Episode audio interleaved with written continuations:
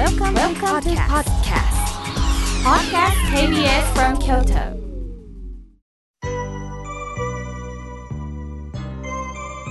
さあここからはたくさんのメッセージをいただきましたので順に紹介させていただきます。えまずはじめに伏見区よりおはがきをいただきましたあやこさんとお呼びしていいでしょうかね妙慶さん妙慶さんとの出会いは孫の死から始まりました。一人で悩む毎日でした。そんな時妙慶さんの法話に出会い助けられました。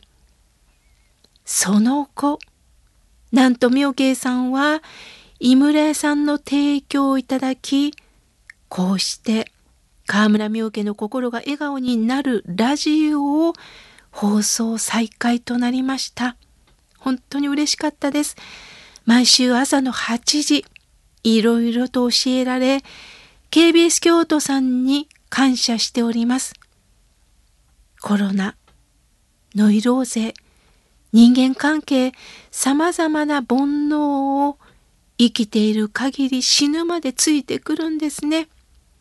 イライラした時落ち着け落ち着けと時間をかけて自分を休ませ、でもこのこと、このラジオによってようやく自分を取り戻せたようです。妙慶さん、お体を大切に、そしてまた新しい本を書いてください。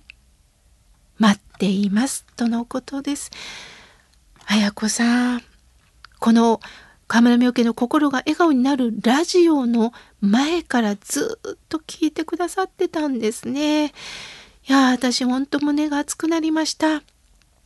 お孫さんの死、どれほど辛かったでしょう。変わってあげたいとも思ったでしょう。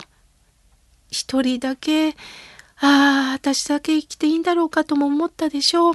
その中、時間をかけながら、こうして法話に出会っていただき、ご自分と向き合っておられるんですね。この時間ってとっても大切なんですよ。私はよくね、あの、親鸞聖人の話をさせていただきます。まあ、親鸞聖人の出会いがあってから、まあ、今の私があるのかなとも思ってるぐらい尊敬する方なんですけど、親鸞上人も9歳から29歳まで比叡山でずっと悩んでこられたんですね。2、3年悩んだんじゃないです。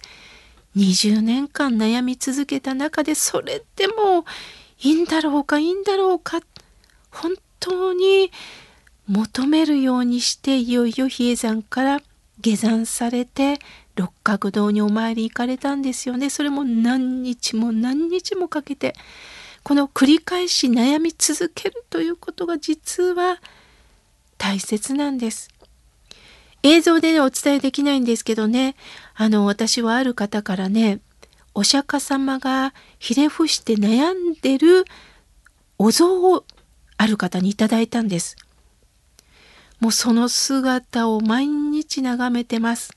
このぐらい悩んで私たちに生きる中で大切なことを伝えてくださったんやなその姿を毎日私はね眺めながら悩み続けるということは大切なんだと感じております。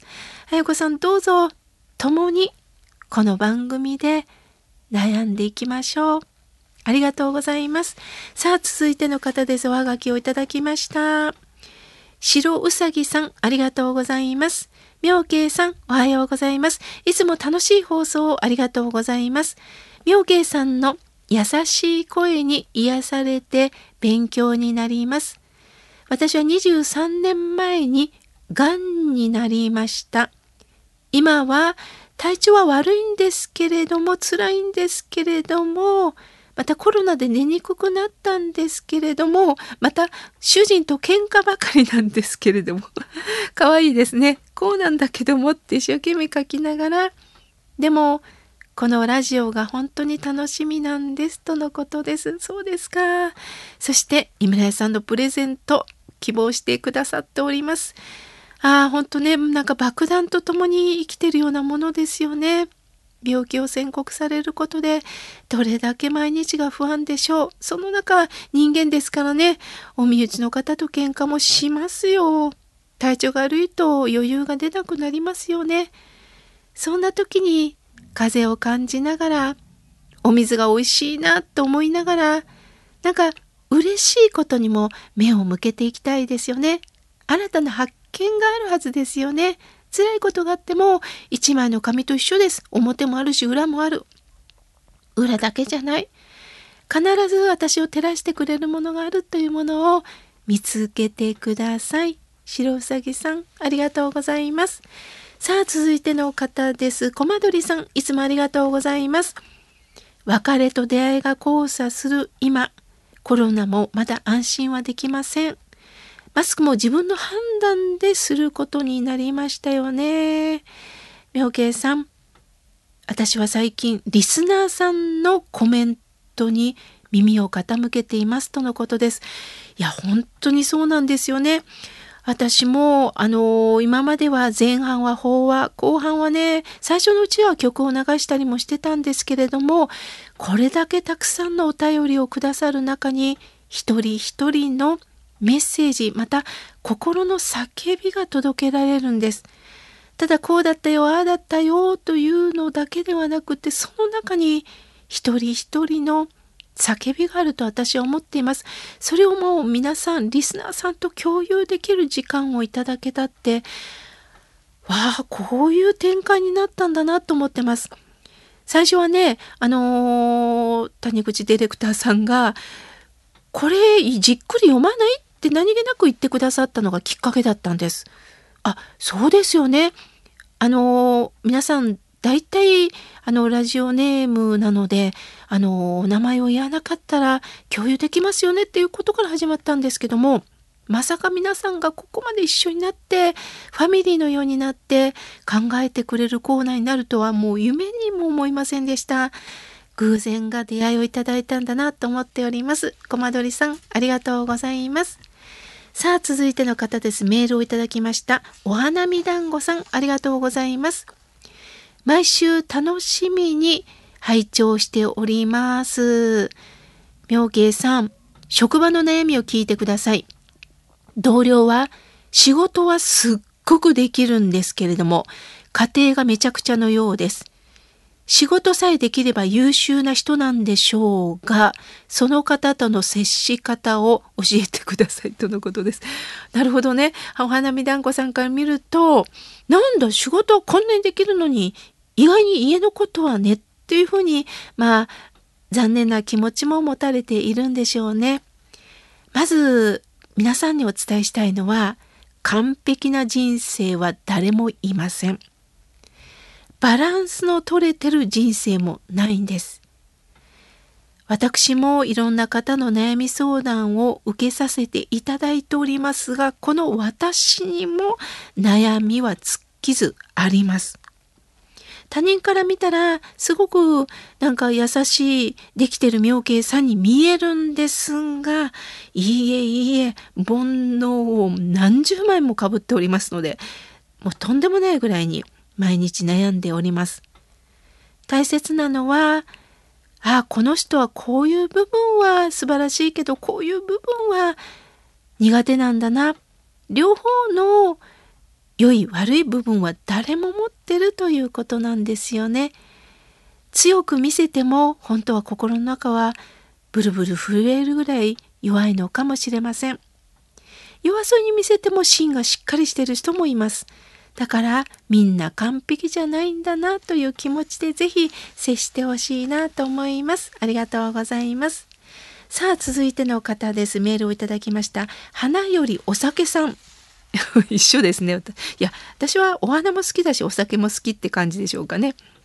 妙慶さん、花よりお酒というもので投稿いたします。妙慶さん、老いるということについて考えているんですが、杖をついて歩いている老人に対して不憫という感覚を持つと思います。私も老人と言われる年代になり、持病はないものの足腰や関節の衰えを感じて動けなくなりました。やはり悩みの根源である煩悩というものはなくなりつつありますとのことです。あ、そうですか。つまり、花よよさけさんは老いるということをもう受け入れています。こういうことに悲しんだりするっていうのは煩悩ですからね。そういうものは思わないようになりましたということでしょうかね。確かに、よぼよぼしてるという人を見て不憫だなと思う人もいるかもしれません。しかし、いずれか私たちもそういう年齢になっていくということです。お年を重ねても元気な人もいますが、いつ事故に遭うか分かりません。私もいつまでこうしてお話ができるのかなと思えば、それは不安にはなります。しかし、今この瞬間を大切にしたいなと思っております。私は京都新聞でね、前、華やぐ老いというテーマでコラムを書かせていただいたんですが、いよいよ老いることは丸くなっていく。そして自分の人生をいよいよ喜べる身となるっていうことが華やぐ老いだと思っておりますと書かせてもらいました。ああ、あんな先輩になりたいなとニコニコ穏やかになっていく。それを若い人にも見てもらいたいですよね。ありがとうございます。さあ、続いての方です。メールをいただきました。まどかさん、ありがとうございます。妙慶さん、妙慶さんがメールを読んでくださった時、すっごく心が華やぎます。私はいろんなところにお参りに行くんですけれども、神社にも行ったりします。日本人というのは、お葬式はお寺、そして結婚式は教会、お正月は神社、この緩いとこがいいんでしょうかね、とのことです。あのー、まあ、そういう考えもあるんですが、ただ、できたら自分の宗派に統一してほしいなと思うんです。そうしないと、例えば信徒の方だったら、やはり神社に行ってもらいたいです。結婚式もあります。お葬式もあります。お参りもあります。すると結婚式だけ教会ってなった場合には宮司さんちょっと残念があるかもしれません。逆にキリスト教の方だったらあのお正月の前は神社だけではなくて教会だってお参りができるはずなんですよね。ですからイベントごとにちょっと変えるんではなくって仏教徒の方だったらお正月は終正夜っていうのがお寺さんであります。またお彼岸そして、えー、お盆のお参り、本校のお参りありますので、えー、その都度お参りをいただきたい。そして仏前結婚式お寺でもやっておりますので、どうかご自分の宗派にできたら統一していただけたらなと思います。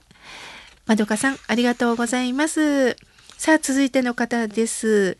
英子さん、ありがとうございます。妙慶さん、いつもラジオを聞いております。妙慶さんの新刊本はどこで買えますか？はい、各書店に置いておりますのでね、ご購入ください。まだまだたくさんのメッセージをいただきましたが、来週紹介させていただきます。